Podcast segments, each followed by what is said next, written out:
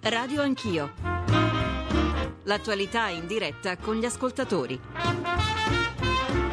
Conduce Ruggero Po.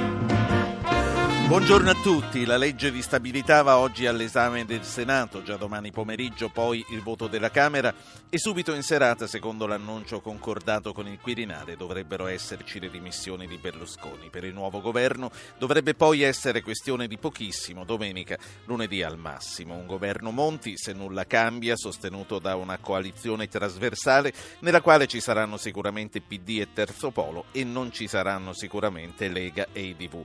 Ancora da definire definire la posizione del PDL che, come abbiamo sentito, è uscito abbastanza diviso dal vertice di questa notte. Appoggio esterno, vedremo. Berlusconi dice avrei preferito le elezioni subito, ma i mercati non ce lo consentono e torna sussurrato anche il nome di Lamberto Dini. Un quadro politico in continua evoluzione, sembra un luogo comune dirlo, ma è così.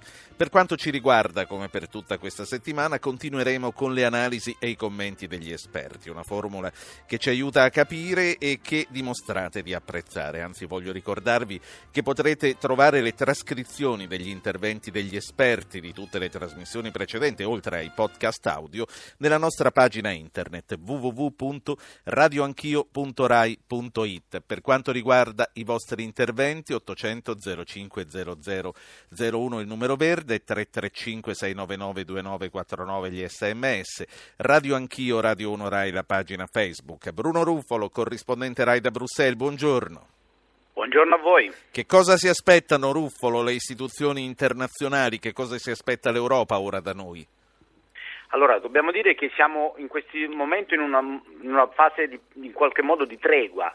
I mercati sono più cauti, anche se eh, lo spread resta 500, sopra i 500 punti, diciamo si attende che cosa accadrà, eh, come si risolve la, la, crisi politica italiana. Da, nessuno eh, dice chiaramente eh, a, domanda Monti va bene, però è chiaro che tutte le fonti che abbiamo sentito qui, ma anche tutte le dichiarazioni che arrivano dalle capitali europee, fanno capire chiaramente che l'Europa apprezzerebbe molto Monti, non solo perché lo conosce, visto che ha lavorato per dieci anni a Bruxelles e sa che una persona molto competente nel settore economico, ma soprattutto perché la sua figura in qualche modo eh, eh, va in direzione dell'identikit che era stato in qualche modo fornito un po' eh, in tutta Europa all'Italia, ossia un governo con una personalità preparata, in grado di approvare riforme al più presto, perché? Perché o si inverte la tendenza dei mercati a breve oppure i guai sono grossi, non solo per l'Italia, per l'intera zona euro e a quel punto anche sì. a livello globale. Quindi, come stai dicendo, la BCE, la Commissione europea e il Fondo monetario ci hanno praticamente dettato la roadmap, come usa dire, e ora arrivano anche a prevedere che non ce la faremo a raggiungere il pareggio entro il 2013. Ruffolo, secondo te quale pressione ipotizzabile che eserciteranno su Mario Monti? Gli ispettori che sono arrivati in Italia, chi sono e che cosa faranno secondo te? Ma le pressioni su Monti penso che saranno forti, ma Monti si muoverà sicuramente nella direzione che in qualche modo è auspicata da, dall'Europa, quindi riforme, eh, mercato del lavoro e, e vedremo poi il, il, piano di lavoro di, di Monti. E, e le pressioni saranno forti perché non c'è molta scelta, nel senso che o si inverte la tendenza degli spread del differenziale del rendimento tra i titoli italiani e quello tedesco oppure siamo a rischio bancarotta. Questo lo, lo, a, a, livello europeo viene detto tutti i giorni. Eh, si sa che l'Italia è l'osservato speciale e le previsioni economiche di ieri eh, confermano questa difficilissima situazione. L'Europa ha detto che il prossimo anno l'Italia sarà in stagnazione, 0,1% di crescita, non raggiungeremo l'obiettivo del 2013, ma soprattutto quello che ha detto il vicepresidente della Commissione europea Ren, che è molto importante, è che in questo momento ancora non si vede bene l'effetto sull'economia dell'aumento degli spread, del rendimento dei titoli e che questo si vedrà, ha detto, nel, breve, nel, breve, nel medio periodo, quindi tra 6-7 mesi, quindi forse dice Ren, il peggio, se la situazione resta quella di oggi, deve ancora arrivare. Bruno Ruffolo, corrispondente Rai da Bruxelles, ti ringrazio per questo calcio d'inizio. Ora mi sposto sul campo di Berlino e prima di venire ai nostri esperti che sono già collegati e che saluto, a Berlino c'è Rino Pellino, il corrispondente Rai. Buongiorno Pellino. Buongiorno, buongiorno agli ascoltatori. La Germania, dopo Papademos in Grecia, ex vicepresidente della BCE, come vede l'indicazione di un economista come Monti a Roma? Tra l'altro Bruno Ruffolo ci ha lasciato capire senza giri di parole che con l'identikit che avevano dato ci avevano praticamente consegnato la fotografia. È la stessa cosa che si attende anche qui a Berlino da diverso tempo, ormai si punta decisamente su Monti, si spera più che altro, perché in realtà vedendo sia eh, le televisioni, sia i media, sia soprattutto i quotidiani di oggi, eh, tutti quanti sottolineano questo eh, strano gioco al rinvio che ancora una volta in Italia, a cui si assiste ancora una volta in Italia, il fatto che non ci siano certezze e quindi eh, questo viene sottolineato, il fatto che tutto sommato il tempo sta scadendo, passa sempre più velocemente e che una, continuare in questa situazione di incertezza non finirà non farà altro che eh, costare ancora più soldi all'Italia e all'Europa. E, e, quindi ci si chiede qual è il gioco che si sta giocando in Italia, in realtà eh, non ci si nasconde che ci sono ancora molti interessi in ballo e quindi eh, c'è in qualche modo un po' di apprensione sul fatto che potrebbe ancora non essere un economista, ovvero Mario Monti, ovvero quella figura che dovrebbe eh, salvare il paese, come ormai tutti scrivono, eh, almeno qui in Germania. Ecco, quindi quali sono i titoli più ad effetto su Mario Monti? Mm, comunque, come, come ci lasci capire tu, traspara una certa diffidenza ancora. Sai, te lo chiedo perché molti ascoltatori mi hanno chiesto, anche con le mail, come mai alla Spagna hanno creduto subito quando ha annunciato elezioni che non erano il giorno dopo e a noi non ci credo. Eh, ma il, il, problema è che in realtà questo ancora non avviene, nel senso che la, le, le, dimissioni non ci sono ancora state ufficialmente, le elezioni non sono state indette, non è stato indetto un nuovo governo. Eh, mi saltano in questo momento agli occhi i titoli di due quotidiani sicuramente non orientati a sinistra, uno è il conservatore di Welt e ha un commento in prima pagina il cui titolo è I limiti eh, del i limiti della decenza eh, sostanzialmente e parla del eh, fatto che appunto in Italia ancora non si sia eh, giunti ad una definitiva eh, soluzione di un problema sì. che ormai è sotto gli occhi di tutti. Eh, un altro purtroppo è il Landesblatt, il quotidiano economico ehm, principe in Germania e che ha una eh, foto di Silvio Berlusconi eh, in cui dice starà dicendo l'ennesima bugia e questo è il punto interrogativo. Allora. Eh, sì, Quindi no. questo un po' la dice lunga purtroppo su piano piano come, si, come viene, viene, considerato il nostro paese all'estero. Resta con noi, vi presento gli altri ospiti che sono due economisti, Tito Boeri. Buongiorno Boeri. Buongiorno. E Fabio Pammolli. Buongiorno Pammolli. Boeri è coordinatore del sito lavoce.info, tra l'altro ha appena eh, pubblicato un libro illuminante per i discorsi che facciamo in questi giorni che si intitola Riforme a costo zero. Fabio Pammolli è direttore dell'IMT di Lucca e poi avremo, abbiamo, avremo due giornalisti, abbiamo perché c'è già Roberto Sommella, vice direttore di Milano Finanza. Buongiorno Sommella. Buongiorno a voi e a tutti gli ascoltatori. E avremo perché fra un po' ci ha garantito il suo arrivo Stefano Folli, editorialista del Sole 24 Ore. Prima di passare ai vostri interventi vorrei eh, dare la voce a tre ascoltatori, così abbiamo più materiale da mettere in discussione tutti insieme. Damiano da Bagni di Lucca, buongiorno. Buongiorno. Prego. Senta, il, mia, eh, un paio di, due eh, quesiti modestissimi. Uno che è una riflessione sul fatto che il presidente eh, Berlusconi è riuscito a, a tassare noi tutti italiani con l'approvazione delle altre forze politiche, compreso il PD, che avanza però una certa richiesta, ma seppur molto eh, diciamo in sordina, della, uh, condividendola e non condividendola, della patrimoniale. In merito a quest'ultima domando, ma la patrimoniale sui grossi patrimoni è qualcosa di giusto oppure discriminante? A lei piacerebbe o no? A me piacerebbe, ma perché soltanto i grandi patrimoni? Perché questo qui poi non passerebbe, perché c'è un articolo della Costituzione che mi pare che tutti devono concorrere al, al, sostentamento, al sostentamento certo, dello Stato. È un quesito intrigante, come si diceva una volta. Eh, lo passiamo fra un attimo ai nostri esperti. Pasquale da Caserta, buongiorno. Buongiorno a tutti. A lei. La mia considerazione eh, questa mattina è questa. Eh, il presidente Napolitano ha detto che il governo Monti è un passaggio ineludibile e io concordo perfettamente con lui per un semplice motivo, perché le elezioni anticipate non danno nessuna garanzia di risoluzione del problema, a parte il vuoto micidiale che, sì. che esse comportano. Quindi diciamo eh, non capisco la posizione di certe forze che sembrano cavalcare le difficoltà e non, eh, Quindi... e non e non vogliono Chiaro. il governo. Quindi cerchiamo di analizzare con i nostri ospiti le prospettive diverse che eh, ci sarebbero con le elezioni subito o con un governo subito. Enrico da Milano, buongiorno. Pronto, buongiorno. Prego. Volevo parlare un attimo della scelta come primo ministro di Monti. Sì. Prima di tutto si parla della diminuzione del costo della politica. Non capisco perché per fare il primo ministro bisogna essere eh, fatti prima senatori a vita, per cui vuol dire un costo in più perché è un senatore in più rispetto a quelli che ci sono e secondo eh, non so quali meriti abbia Monti per essere stato scelto come senatore a vita. Sì.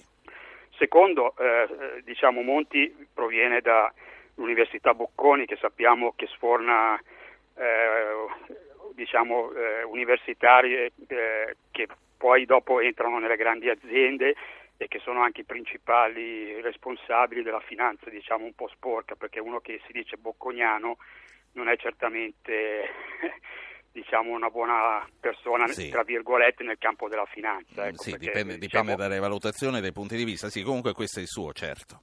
che un bocconiano entra, entra in questo mondo della finanza particolare, anche è riconosciuto diciamo avendo Sì, sì, studiato in questo mm. tipo di università. Ok, eh, anche il suo, il suo punto interrogativo è chiaro. Allora, partiamo con i nostri esperti. Eh, Tito Boeri, prima di analizzare le tre cose che ci pongono questi ascoltatori, le vorrei chiedere sul lavoro che eh, si troverà ad affrontare il governo che verrà. Il professor Monti eh, parla di un lavoro enorme da fare. Ieri è stato due ore al Quirinale e c'è ragione di ritenere che non siano stati solo convenevoli, che si sia cominciato a pensare anche a una squadra. Professore, quali saranno, come si dice, gli onori e gli oneri per chi si appresterà a governare? Ma indubbiamente il compito è molto difficile perché noi dobbiamo cercare di dare nel più breve tempo possibile qualche certezza ai mercati perché puniscono l'incertezza, questo è quello che abbiamo imparato in questi mesi e devo dire che ci sono ancora tante cose che sono incerte rispetto alle misure che noi dobbiamo prendere. Eh, quest'estate ci sono state ben quattro manovre che hanno, comunque non hanno spiegato cosa faremo ci sono circa 20 miliardi che sono assenti in queste manovre perché si parla di una riforma fiscale assistenziale imprecisata, quindi bisogna eh, in qualche modo definire che cosa si farà lì dentro. Eh, in secondo luogo ci sono diverse cose, diversi impegni che il nostro governo ha preso eh, nella lettera di intenti eh, all'Europa e poi ancora al G20 che però non sono anche qui stati minimamente definiti. Non è un caso che la Commissione europea abbia richiamato il nostro governo chiedendo eh, dei chiarimenti in merito. Io credo che la cosa più utile da fare in questo momento è scegliere due o tre priorità su cui dare un segnale forte ai mercati, non perdersi in un rivolo di tanti piccoli provvedimenti. Noi dobbiamo rassicurare i mercati, anche perché non centreremo alcuni degli obiettivi su cui il governo Berlusconi si è impegnato. Per esempio il pareggio di bilancio, come veniva notato anche prima, è irraggiungibile nel 2013 con una recessione alle porte. Quindi noi dobbiamo invece immediatamente, prima ancora che ci venga chiesto altro, decidere alcune cose su queste invece rispettare e dare dei segnali concreti. Eh, sulle priorità, questo ovviamente eh, dovranno discuterne nel nuovo governo, però penso che sia ineludibile affrontare il problema del contenimento della spesa corrente, quindi dimostrare di essere in grado di affrontare questa nota a partire dalla questione delle pensioni di anzianità. È molto importante invece per la coesione interna al nostro Paese, perché bisognerà chiamare tutti a dei sacrifici, che ci siano delle azioni concrete sul piano del contenimento dei costi della politica. Questo è tra l'altro un contributo che un governo eh, di, eh, guidato da un tecnocrate come, come Monti potrebbe dare, proprio quello di eh, davvero riuscire ad abbattere i costi della politica dare alcuni segnali del fatto che ci vuole intervenire. Tra l'altro noto che se non si, ci fosse questo governo, se si andasse subito alle elezioni anticipate, vorrebbe dire che anche quei pochi tagli si, di cui si è parlato in queste, questi, in queste, settimane non verrebbero fatti. Quindi è essenziale sì. che ci sia un governo per fare quelle operazioni per ridurre il numero dei parlamentari, per evitare che alla prossima stagione eh, ci, siano, eh, ci, siano, lo stesso numero di parlamentari e dei costi della politica molto, molto elevati. Sì. Professor Pammolli, eh, dove comincia secondo lei la crisi nel nostro paese e quanto è intrecciata con il particolare momento internazionale? La crisi eh, è stata preparata lungamente per il nostro paese.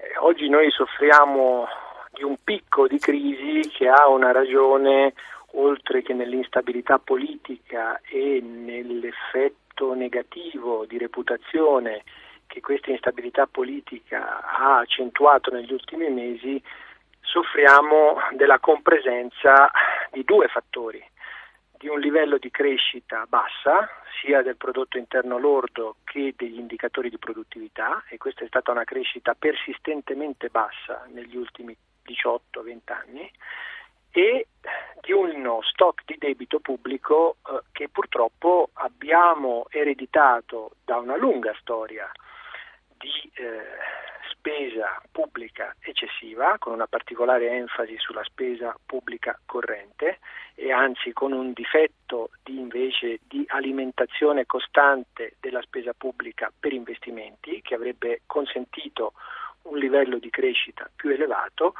questo secondo problema ha radici antichissime, eh, almeno alla metà degli anni 70 lo possiamo far risalire, eh, ma ancora prima per certi versi, quando eh, la crescita del prodotto interno lordo italiano era circa del 6% negli anni 60, del 4% negli anni 70 e si credeva per quella crescita e per la demografia di allora, l'Italia era molto più giovane, di poter accumulare eh, debito pubblico.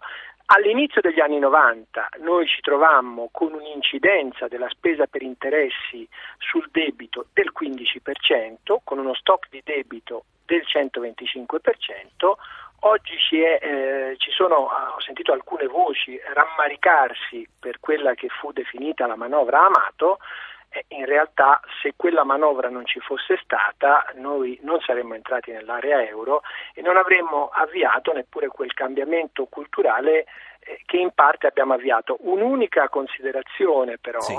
che anche ciò che è accaduto negli anni tra il 1994 e il 2004 ci ha consegnato una strategia e sono stati anni quelli di riduzione progressiva del livello eh, dell'incidenza del debito pubblico sul PIL, ma questa riduzione è stata fatta soprattutto beneficiando di un effetto la diminuzione del costo del denaro conseguente all'entrata dell'euro, eh, non è stata fatta invece una politica sì. di contenimento della spesa pubblica che poi avesse valenza strutturale e questa eredità eh, diciamo ce la siamo trovata all'ingresso nella crisi insieme a tante altre cose perché c'è sì. anche un problema di governance europea che ci ha sicuramente amplificato gli effetti distorsivi. Signori, vi chiedo interventi contenuti perché i telefoni questa mattina, sia eh, gli sms che il numero verde, stanno esplodendo. Tre quesiti ce li hanno posti già i primi tre ascoltatori che abbiamo chiamato, altri quattro aspettano di parlare, ho un sacco di sms,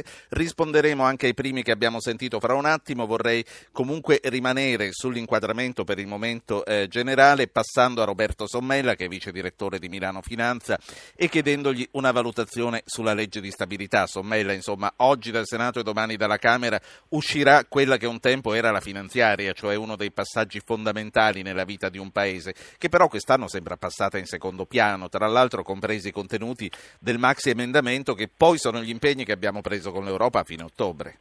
Sì, questo è vero, eh, come è vero che però è una finanziaria di un governo dimissionario che quindi rischia di non avere impatto sui mercati. Eh, la realtà è che eh, l'Italia ha tre giorni di tempo L'Italia ha tre giorni di tempo per eh, scegliere un nuovo governo, quantomeno incaricare eh, un nuovo Presidente del Consiglio.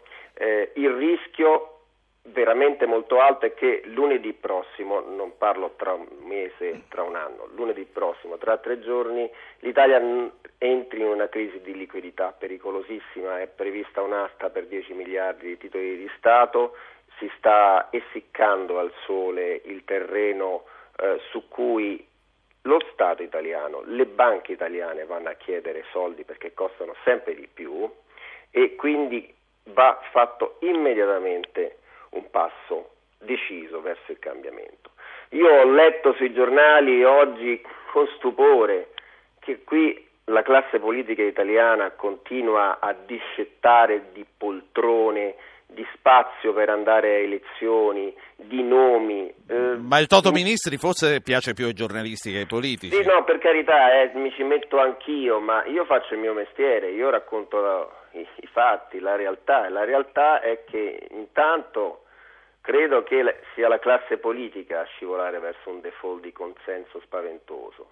Dopo il default della classe politica c'è il default dello Stato. Più volte in questa trasmissione io stesso, e continuo a pensarlo, ho sostenuto che l'Italia eh, non può fallire perché ha patrimoni, ricchezze finanziarie che sono due o tre volte il prodotto interno lordo, ma deve dimostrarlo, deve agire. È il momento di agire, non è il momento di discettare su cosa fare e a chi affidare il Ministero. Ma io comunque voglio, sì, voglio, continuare a vedere il bicchiere mezzo pieno, comunque capisco, capisco quello che dici. La insomma. mia è una considerazione assolutamente finanziaria che eh, credo che su questo punto possano concordare anche gli ospiti. Ha ragione ha ragione il professor Boeri, vanno fatte subito due o tre cose senza pensare a grandi obiettivi. Sicuramente va ridotto il peso del debito pubblico con una patrimoniale probabilmente che coinvolga le classi più abbienti e che le spinga a sottoscrivere titoli di Stato. Dobbiamo riportare metà del debito pubblico eh, che è all'estero dentro i confini nazionali, vanno riviste evidentemente le pensioni di anzianità, vanno tagliati i costi della politica, queste cose vanno annunciate e vanno fatte. E questo è quello che ci chiede l'Europa. Se Mario Monti è stato individuato è perché c'è una spinta europeista, c'è una spinta soprattutto della Germania a fare questa scelta perché è in gioco l'Italia, è in gioco l'Europa. Ecco, voglio tornare a Berlino da Rino Pellino che poi saluto e poi nella seconda parte riprenderemo con gli ascoltatori e tutti i nostri esperti. Pellino, un, un'ultima valutazione. Che cosa dicono gli spread visti da Berlino? La nostra situazione è così grave rispetto ad esempio a quella francese? Pare che ormai sia alle porte un dossier francese.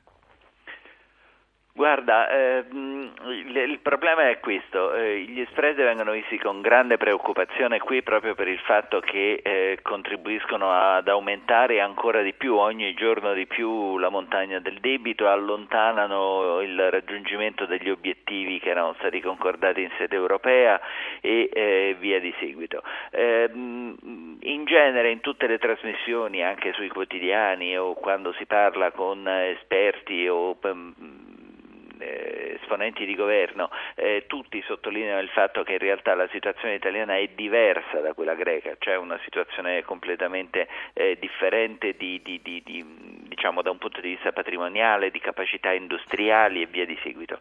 Però poi ogni volta che si affronta il problema Italia lo si affronta in articoli, in trasmissioni, in, eh, in analisi che mettono sempre insieme Italia e Grecia. Il problema sono questi due paesi in questo momento momento, anche nella accezione sì. che c'è qui in Germania, tutti e due vengono visti alla stessa maniera e mentre eh, oggi almeno sui quotidiani si può eh, dire con una sì. certa eh, sicurezza che una via d'uscita per Atene è stata trovata con Papademos, eh, per l'Italia resta... Lavoreremo per fargli cambiare idea a questo punto.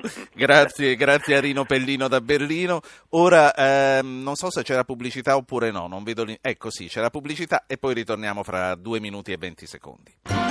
Ripartiamo con gli ascoltatori e i nostri ospiti, ma prima di tutto uno sguardo a come sta andando la borsa 30 minuti dopo l'apertura. Dalla nostra redazione economica, Luca Patrignani. Buongiorno. buongiorno. Sembra tenere, anzi solidificarsi, fortificarsi la tregua sui mercati già registrata ieri. Vediamo innanzitutto i nostri titoli di Stato, il differenziale rispetto a quelli tedeschi considerati più sicuri, che all'apertura dei mercati era attorno ai 510 punti, scende rapidamente in questi minuti e attorno ai 483 punti, quindi un segnale di distensione. Per quanto riguarda le borse, Milano incrementa i guadagni ed è sempre la più tonica d'Europa, il Fuzzi Mib segna più 1,31%, mentre nel resto del vecchio continente l'indice DAX a Francoforte registra un più 0,74%, Londra più 0,50%, Parigi più 0,69%. Grazie a Luca Patrignani. Allora, senza dimenticare i quesiti posti da Damiano, Pasquale e Enrico poco fa, mettiamone altri sul tavolo e sentiamo poi i nostri esperti. Giovanni Davarese, Paese, buongiorno. Eh, buongiorno. Io analizzando un po' quello che sta succedendo in questi giorni, eh, praticamente ci faranno passare una manovra, quindi il rendiconto, quello che si vuole, che è quello del vecchio governo e che è automaticamente è stato bocciato già prima perché comunque era una, una, manovra che bloccava la crescita, già come dicevano prima gli esperti la crescita nelle varie manovre è stata, è stata bloccata da anni e così facendo il prossimo governo, che sia tecnico o politico, in ogni caso si ritroverà una palla al piede di qualche cosa che ferma la crescita. Quindi lei dice gli stiamo consegnando a chiunque venga una palla al piede. Grazie. Alessandro da Salerno. Sì, salve, buongiorno. buongiorno. Io invece non capisco tutta questa enfasi su Monti, ma non per la persona, ma perché noi non siamo in una repubblica presidenziale. Di conseguenza Monti da solo, senza D'Alema, senza Cicchitto, senza Di Pietro, non potrà decidere, secondo me, nulla. E siccome io credo che qui si tratterà di mettere le mani in tasca degli italiani, chi si prenderà la responsabilità politica di farlo, considerando che le elezioni saranno comunque a brevi, massimo un anno. Tra un anno noi comunque al voto. Chi dei nostri politici si prenderà questa responsabilità? Sentiamo cosa ne pensano i nostri economisti e giornalisti. Ettore da Recanati, prego. Ah, buongiorno, buongiorno, a tutti. Buongiorno. Oh, io, siccome noi non siamo né la Grecia né l'Irlanda, né forse neanche la Francia, l'aver usato tutti i giorni tutti i mezzi per distruggere l'intruso Berlusconi ha finito col distruggere l'Italia, questo è il mio punto di vista. Sappiamo poi anche a chi fa comodo questo. Io ieri, mia moglie, mia cognata, nei limiti delle nostre possibilità abbiamo acquistato bot. E, e adesso butto là un, un'idea ai vostri esperti. Negli anni 70, quando ci fu la crisi petrolifera, ai dipendenti pubblici fu pagata una tantum una parte dello stipendio in buoni del tesoro.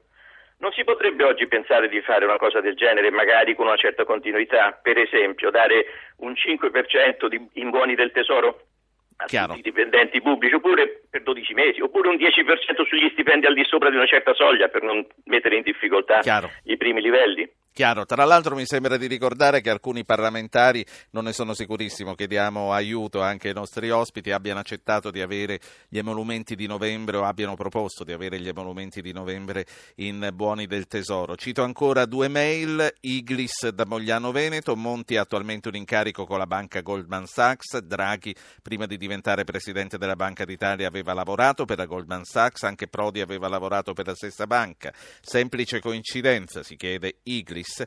E poi Maurizio dice il PD, dato sicuro vincente in caso di elezioni, come ne esce appoggiando Monti? Senso dello Stato ribaltone o incapacità a governare? Eh, sentiamo i nostri ospiti. Intanto do il benvenuto a Stefano Folli, editorialista del Sole 24 Ore. Buongiorno Folli. Buongiorno, buongiorno a voi. Nel tuo commento di oggi, riferendoti all'esecutivo che Monti dovrebbe mettere insieme, parlando tu di un governo del Presidente, che tra l'altro è un governo ancora virtuale, sottolinei come sia già scattata una luna di miele con l'opinione pubblica e gli interlocutori internazionali, ma c'è un ma e sono i partiti. Quindi, riprendendo il tuo commento di oggi e quello che dicono gli ascoltatori, soprattutto soprattutto chiedendosi l'ultimo che ho citato come ne possa uscire il PD appoggiando Monti. Sì, eh, la domanda è, è puntuale. Eh, credo che in questo momento eh, tutti i partiti siano di fronte a un passaggio molto difficile, molto delicato, eh, in particolare un partito come il Partito Democratico che da una parte deve dare questa, questa prova che io credo sia senso dello Stato in questo momento eh, appoggiare pur con dei sacrifici politici, perché è evidente che questa è una vicenda che comporta per un partito di sinistra una serie di rischi e di sacrifici, ma appoggiare per un certo periodo un governo come quello che sta nascendo eh, che può portare a un salto di qualità politica. Eh, diciamo che è una prova di maturità che tutto il sistema politico deve affrontare, ma in particolare capisco eh, quello che dice l'ascoltatore, eh, pone dei problemi e delle insidie questa, questa, prova a un partito di sinistra che ne può, eh, che ne può uscire però eh, diciamo più saldo nella sua cultura riformista, mentre adesso evidentemente eh, tende a essere prigioniero di un, tentazioni o di derive populiste che non sono certo quelle più indicate per poi governare saldamente e sulla base di una legittimità democratica un paese sì. come l'Italia. Folli, già due ascoltatori hanno avuto mh, parole, se non critiche, comunque diciamo così, hanno un po' preso la distanza dal personaggio Monti. L'ultimo lo hai sentito, lo citavo, l'abbiamo sentito poco fa, un altro prima che tu arrivassi nella prima parte diceva ma farlo senatore a vita nel momento in cui si parla dei costi della politica non significa aumentare i costi della politica? Ma francamente no, non direi questo, eh, direi che in quel momento prevaleva il desiderio di dare a Monti una, dire, una piena eh, cornice istituzionale, calarlo all'interno di una piena legittimità istituzionale, togliergli per quanto possibile quella patina di tecnico che eh, poteva creare qualche ulteriore problema con, con i partiti, eh, metterlo all'interno dell'istituzione Parlamento. Penso che sia stata questa la mossa, il, il desiderio che ha mosso il Capo dello Stato. Quindi condivisibile. Secondo me sì, il problema dei costi della politica Monti può affrontarlo, secondo me deve affrontarlo proprio alla, una delle priorità della sua azione ma non riguarda questo dato specifico e, e, e particolare. Tra l'altro l'istituto del senatore della vita esiste nella nostra Costituzione e non credo che sia da questo che nasce sì. il problema del costo della politica. Penso che debba affrontarlo seriamente eh, riducendoli in maniera drastica e questo penso che, che sia uno delle, dei primi punti dell'agenda. Professor Pammolli, come valuta la proposta del nostro ascoltatore Ettore di eh, pagare parte degli stipendi in buoni del tesoro? Io credo che sia prioritario intervenire eh, attraverso una, due, eh, poche eh, misure molto incisive. Una è già stata ricordata ed è stata menzionata più volte anche in altre trasmissioni eh, che lei ha organizzato ed è quella di rimuovere l'anomalia italiana sulle pensioni di anzianità la seconda considerazione riguarda una misura credibile eh, anche sul lato della riduzione dello stock di debito, che questo avvenga con una limitata patrimoniale, magari estesa ai titoli immobiliari e alla componente immobiliare, quindi con il ripristino dell'ICI eh, questo andrà visto. Sì. Eh, certamente eh, prima di arrivare a misure eh, di quel tipo penso che ci sia molto spazio per dare segnali chiari. Quando si fa riferimento ai costi della politica mi sembra importante menzionare i costi indiretti della politica. Una stratificazione su cinque livelli di governo che ha determinato incrementi di spesa per il personale più per finalità elettorali qualche volta e spesso anzi che non per innalzare il livello della qualità dei servizi mi pare il vero snodo da affrontare se, vogliamo, uh, se, vogliamo, intervenire sui costi della politica. Professore, le opposizioni hanno sempre accusato il governo di non avere fatto le riforme necessarie per il Paese. Lei ritiene che di cambiamenti strutturali ne siano stati fatti e che cosa rimarrà tra quello che è stato fatto come punto di riferimento anche per il governo che verrà? Guardi, eh, sicuramente siamo in un momento in cui è più facile criticare che non cercare di leggere elementi eh, che rimarranno. A me pare di dover segnalare alcuni punti. Eh, il primo punto è l'intervento che nel 2008 si compie, nell'agosto di 2008 si compie da parte del Ministro dell'Economia eh, che decide di intervenire eh, tagliando drasticamente il deficit. Noi abbiamo attraversato la crisi e siamo usciti dalla crisi con un livello del deficit più basso di quello di altri paesi, a cominciare dalla Francia. E questo è stato un punto importante perché altrimenti quello stock di debito che ci appesantisce avrebbe amplificato le nostre difficoltà. Il secondo punto che mi parrebbe utile eh, segnalare al di là di alcune possibili forme di divergenza, divisione su, su, su, su, modalità di realizzazione, ma è stato il progresso che si è fatto nel dibattito e negli interventi sul mercato del lavoro, in particolare con riferimento alla contrattazione decentrata e con riferimento all'aggancio dei salari alla sì. produttività. Questi sono due punti che o eh, si cesserà di demonizzarli all'interno del paese o altrimenti non possiamo chiedere un riferimento al modello tedesco dove questi problemi sono stati affrontati senza questa marcata conflittualità sociale già dieci anni fa.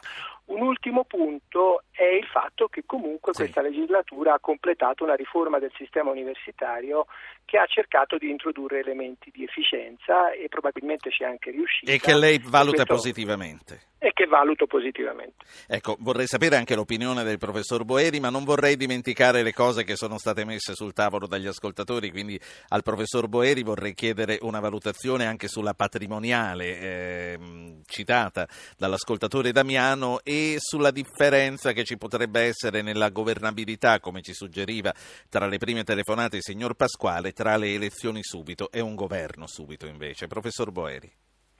Ma io penso che si debba assolutamente in Italia passare da una tassazione che è tutta incentrata sul lavoro, che, che quindi tiene lontani i giovani e le donne dal mercato del lavoro, ad una tassazione che invece colpisca di più i patrimoni, a partire dalla stessa eh, prima casa, al di sopra di un certo valore immobiliare, bisogna che ci sia una tassazione come in tutti gli altri paesi, perché davvero in Italia si tassano molto meno i patrimoni che altrove, quindi questo dovrebbe essere un'operazione da fare perché è un'operazione che permette di, al nostro paese di tornare a crescere, riduce quel fenomeno davvero pesantissimo che abbiamo, che sono i giovani che in Italia non lavorano e non studiano al tempo stesso, faciliterebbe l'ingresso nel mercato del lavoro eh, delle donne. Sono operazioni che vanno fatte a mio giudizio in ambito ordinario, senza dover fare, come avviene spesso in Italia, degli interventi una tantum. Qui bisogna proprio cambiare eh, proprio la struttura della tassazione. Eh, in secondo luogo, per quanto riguarda le, eh, il ruolo del, de, di, un governo come quello che potrebbe essere guidato da Monti nella, eh, nei costi della, della, politica, dicevo prima, eh, se si dovesse andare subito alle elezioni anticipate non sarebbe possibile fare un'operazione di riduzione consistente dei costi della politica, perché ci sono delle misure che vanno adottate adesso prima di andare alle elezioni, per esempio se vogliamo ridurre in modo consistente il numero dei parlamentari, cosa su cui molti politici a parole sembrano d'accordo, poi quando si tratta di fare le scelte si tirano indietro. Ecco, ci vuole un governo che sia in grado di prendere queste eh, decisioni eh, ancora ci sono dei segnali che vanno dati, perché il problema nostro in questo momento è quello di invertire delle aspettative dei mercati, quindi eh, al di là del fatto di pensare alle micromisure, ai conti, alle cose che sono poco percepibili, dobbiamo davvero avere alcuni segnali molto forti che cambino le aspettative degli investitori. Si parlava prima delle pensioni di anzianità, bloccare la spesa corrente, ci vorrebbe un provvedimento forte per lo sviluppo del paese, che può essere qualcosa che riguarda l'ingresso nel mercato del lavoro dei giovani, un problema gravissimo come sì. ieri l'Istat ci ha ricordato col fenomeno dei lavoratori scoraggiati. Abbiamo 3 milioni di persone che in Italia non sono classificate come disoccupate, ma di fatto quasi come se lo fossero e sono soprattutto giovani, quindi su quello noi dovremmo cercare sì. di, eh, di, fare, di fare ecco, Prima di passare agli altri ascoltatori, e molti stanno ancora aspettando di parlare, una cosa che mi fa molto piacere, vorrei tornare a Roberto Sommella e vorrei eh, dare una risposta anche a quell'ascoltatore Giovanni che dice noi stiamo consegnando a un nuovo governo una manovra che ancora non è uscita, che uscirà oggi e domani e che sarà già vecchia. È così? Ma eh, come dicevo prima, sì, è anche un po' così. Io credo che eh, gli ascoltatori che sono intervenuti sollevano poi di fatto un problema di fondo che forse in Italia non si è ancora capito, che la gente non ha capito, ma perché è caduto Berlusconi? Per una congiura di palazzo, perché i mercati non lo vogliono più, perché non siamo più credibili all'estero e, e cosa serve aver fatto cadere questo governo se le attuali forze politiche non riescono a trovare un accordo sul sostegno ad un governo tecnico retto da una persona assolutamente autorevole e stimatissima come Mario Monti, ma non eletta dal popolo? Questa è la domanda fondamentale. Cioè, se tutta questa eh, complicazione, prima parlamentare e poi anche politica, deve sfociare in un immobilismo e in veti e controveti sull'azione di un governo non politico, evidentemente è stato tutto inutile. Poi vorrei anche rispondere alla sollecitazione giusta, credo, di Iglis per quanto riguarda la Goldman Sachs. Diciamolo agli ascoltatori, la Goldman Sachs è la più grande banca d'affari del mondo. Evidentemente quando sceglie i propri consulenti all'estero sceglie le persone migliori e quindi se ha scelto Mario Draghi, Mario Monti nel passato anche Romano Prodi lo ha fatto perché queste sono persone di eccellenza, sono italiani eccellenti. È evidente che ci vorrebbe un'altra trasmissione per discutere anche dei problemi sì. che ha causato Goldman Sachs dal 2008 e oggi insieme a tutto il sistema finanziario americano.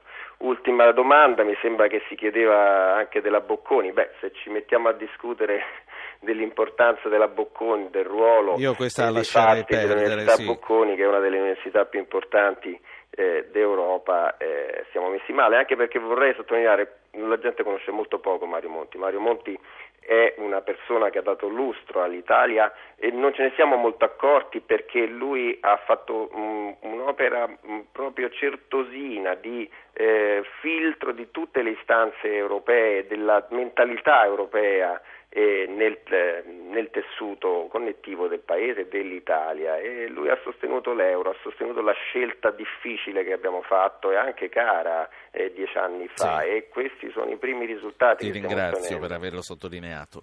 E, allora, gli ascoltatori e poi avremo dieci minuti per concludere, quindi velocità a tutti chiedo. Andrea, Walter e Massimo. Andrea da Brescia, prego. Oh, buongiorno a lei, buongiorno ai suoi ospiti. Dica, grazie. dica. Allora, volevo dire questo. Ma a me personalmente, una persona, al di là della stima che può essere sicuramente bravissimo Mario Monti, ma non è solo International Advisor di Goldman Sachs, è anche il presidente della Trilateral Commission Europa ed è anche membro del consiglio direttivo del gruppo Bilderberg. Se questi non sono poteri forti, quindi uno così secondo me non viene a mettere a posto i conti dell'Italia, viene a mettere a posto i conti delle banche. Punto. Eh, ah, sì, come no. che sento, come Cirino Pomicino o Amato. No, lasciamo il, punto, lasciamo il punto dove l'aveva messo. Comunque è chiaro quello che ha detto. Grazie Andrea. Walter, Firenze. Sì, buongiorno. Buongiorno. Secondo me l'operazione che verrà fatta con eh, il professor Monti può anche servire per i mercati, ma è assolutamente antidemocratica e a lungo andare peggiorerà soltanto l'immagine dell'Italia in Europa e nel mondo, perché noi diamo un'immagine di impotenza da un punto di vista proprio di democraticità. I partiti che lo sosterranno non sono capaci nel modo in cui sono stati eletti, Sì. con la maggioranza in cui sono stati eletti, di sostenere le politiche che Monti può fare. Spero Quindi che- gli italiani non le vogliono queste politiche. Spero bisogna che i fatti dimostreranno che si sbaglia, lo speriamo tutti. Grazie Walter. Massimo da Genova, prego. Buongiorno. Prego. Allora, premesso che non credo che andrò a votare con l'attuale legge elettorale, io chiedo ai suoi ospiti e vorrei una risposta. Possiamo considerarci in una fase costituente? Perché ci attendono una serie di riforme che andranno a modificare l'architettura del nostro Paese dalle fondamenta, coinvolgendo tutte le categorie sociali. Le fasi costituenti non possono essere affidate a governi di parte. Per questo motivo io ritengo che, che il governo Monti sia in accordo con le circostanze attuali E che, e che ci siamo avviati sulla strada giusta, lei dice. Beh, pensiamo di protrarre a oltranza le, le- le dinamiche attuali politiche dominate dalla ricerca spasmodica Grazie. Massimo. Grazie Massimo. Allora, due minuti per un ultimo giro a tutti i nostri ospiti. Stefano Folli, hai sentito eh, le cose che sono state dette dagli ascoltatori? Io vorrei anche una valutazione sul fatto Grecia a Papademos, Italia a, a Monti, i nostri ascoltatori che parlano di poteri forti. Possiamo stare tranquilli. Ma no, la questione dei poteri forti è malposta in questi termini. Io credo, per riprendere il tema dell'ultimo ascoltatore, che noi non siamo in una fase costituente, perché per essere in una fase costituente avremo bisogno di un accordo molto profondo e molto forte tra le forze politiche che decidono per fase, per un periodo X di sostenere un governo eccezionale come quello di Monti. Eh, siamo in una fase però di emergenza, quindi questa maggioranza che si costituisce diciamo, obbligata dalle circostanze può, eh, può diciamo, eh, mettere un punto a capo rispetto al fallimento totale della Seconda Repubblica, che è quello che stiamo vivendo in questi ultimi mesi e che è il dato politico di questo passaggio. Eh, quindi una prova di maturità seria da parte delle forze politiche che hanno deciso di sostenere Monti in nome di un'emergenza che è soprattutto economico-finanziaria può determinare dopo attraverso, quando sarà il momento, un passaggio elettorale, può determinare anche un clima costituente. Quello lo, lo colloco quindi in un secondo punto, un secondo sì. passaggio. Adesso è inevitabile che ci sia un sforzo di questo tipo intorno a un personaggio che non è un'espressione dei poteri forti, che non so bene cosa voglia dire, ma è uno dei migliori una delle maggiori personalità che l'Italia può mettere in campo in questo momento. Però quello che ci vuole è una ferma convinzione che questo che il sostegno deve essere dato profondamente in maniera convinta, quali che siano anche le difficoltà che poi i partiti devono sì. superare con la loro base. Questo che purtroppo su questo sono ancora abbastanza scettico. Stefano Folli, editorialista del Sole 24 Ore, grazie ancora una volta per essere voi, stato con noi. Professor Boeri, i poteri forti ci sono? Che cosa sono? Credo che ci sia moltissima questa tendenza a vedere nei mercati finanziari un, di, un disegno preordinato, spesso si sente parlare Anche perché non hanno una faccia, non fanno le riunioni, non sappiamo chi sono i mercati finanziari. Esattamente, eh, il, il fatto è che di fronte a condizioni di incertezza come quelle che eh, circondano il futuro del nostro Paese, chi investe e vuole comprare dei nostri titoli di Stato alla scadenza chiede in qualche modo di essere rassicurato, chiede di avere delle protezioni contro questi rischi e per questo che aumentano gli spread, il premio sul, eh, sui nostri eh, titoli eh, di Stato vengono eh, richiesti dei rendimenti più alti per comprarlo. Quello che noi oggi dobbiamo assolutamente evitare è che eh, il rendimento dei nostri titoli di Stato superi dei livelli oltre i quali è molto difficile tornare indietro. Noi possiamo reggere, per fortuna, abbiamo una struttura del debito in Italia che ci permetterebbe di reggere anche per un certo periodo ad un incremento di questi eh, interessi, però se superiamo un certo livello si mettono in moto dei percorsi viziosi in sì. cui è difficilissimo davvero tornare, lo spread aumenta in modo drammatico e molto forte, ne abbiamo avuto sentore due giorni fa quando in un solo giorno lo spread è aumentato di 100 punti e alcune banche hanno cominciato ad imporre dei margini molto forti eh, per eh, appunto, utilizzare questi eh, titoli come sì. eh, garanzia nelle transazioni interbancarie. Quindi dobbiamo davvero dare un segnale molto forte, questa è la condizione d'emergenza in cui noi ci troviamo. Professor se non facciamo questo non potremo mai, cioè il problema di democrazia che capisco che molti eh, ascoltatori pongono è che dobbiamo capire che se noi non facciamo queste cose, se non diamo questi segnali, noi non avremo più possibilità di scegliere, cioè andiamo di fronte ad una situazione molto oscura e molto difficile certo. per il nostro paese per i prossimi dieci anni. Grazie Quindi professor Facciamo queste cose proprio poter scegliere meglio in futuro. Grazie per essere stato ancora una volta con noi. Professor Pammolli, quali sono le, le motivazioni di un economista a favore o contro un governo tecnico? Ma, distinguerei da una situazione teorica di normale o di ordinaria amministrazione dalla situazione di picco di crisi e dalla situazione drammatica nella quale si trova il Paese oggi.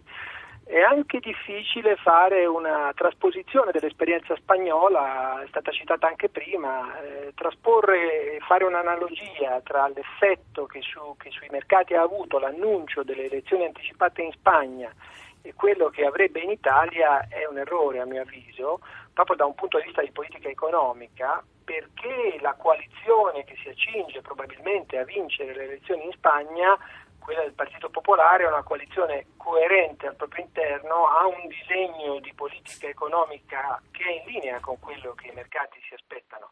In Italia c'è una situazione di fortissima instabilità politica e annunciare oggi le elezioni significherebbe amplificare probabilmente certo. quell'instabilità politica perché ci sarebbe un'amplificazione delle estreme. Da questo punto di vista eh, in linea teorica sarebbe auspicabile non avere governi tecnici e avere una chiara assunzione eh, politica delle responsabilità, in linea effettiva una figura eh, che è riconosciuta istituzionalmente sia all'interno del paese che fuori, potrebbe forse svolgere una funzione anche di aggregazione di alte eh, personalità politiche. Quindi sì. non è detto che ci aspetti un governo tecnico in senso stretto, vediamo cosa ci dirà il dibattito dei prossimi giorni, ma non possiamo eh, fare una valutazione di questa forma come se ci trovassimo in condizioni Interrompo e ringrazio anche lei. Fabio Pammolli e dopo i due economisti concludiamo con un collega come Massimo Folli, Roberto Sommella, vice direttore di Milano Finanza. Eh, Sommella, io te lo chiedo ogni volta, ma gli ascoltatori ci inondano di questo quesito. La domanda è quella di sempre. Quali consigli per il piccolo risparmiatore? C'è un sacco di gente che eh, sta pensando seriamente di ritirare i risparmi. Assolutamente. L'Italia è assolutamente solvibile, risolverà i propri problemi, bisogna restare calmi, non chiudere i conti correnti e continuare a comprare titoli di Stato. Il tempo è stretto, io credo che il Presidente della Repubblica ha fatto una scelta giusta, Monti, anche se poco conosciuto, è un italiano eccellente e se gli sarà dato modo di lavorare porterà giustizia, un fisco migliore e il merito, che è la cosa più importante che in questo Paese è stato purtroppo dimenticato troppe volte. Quindi ti senti di tranquillizzare quelli delle perplessità che sono nate eh, anche tra i nostri ascoltatori. E un'ultima valutazione sulla fase costituente della quale parlava l'ascoltatore Massimo. Ma questo che nasce, che nascerà, lo speriamo tutti, è il governo politico per eccellenza, perché dovrebbe nascere con l'apporto di Berlusconi e di Bersani, con le, le due fazioni contrapposte da anni. È una scelta di campo che devono fare i politici oggi, mettersi insieme per fare le riforme, per salvare il Paese e, ripeto, per salvare l'Europa. Il problema di oggi dell'Italia è che noi siamo troppo grandi per essere salvati da altri, ci sì. dobbiamo salvare da soli. Grazie anche a Roberto Sommella, vice direttore di Milano Finanza. Allora, intanto vi segnalo che a partire dalle 10.35 Start si collegherà con il Senato per seguire le, l'iter della legge di stabilità. Non so darvi giorni e orari, ma è molto probabile che noi ci risentiamo anche tra sabato, domenica e lunedì per seguire i lavori eh, della, prima del Parlamento e poi della Costituzione del nuovo governo. Quindi appuntamento a far prestissimo, solo questo vi dico. Rico.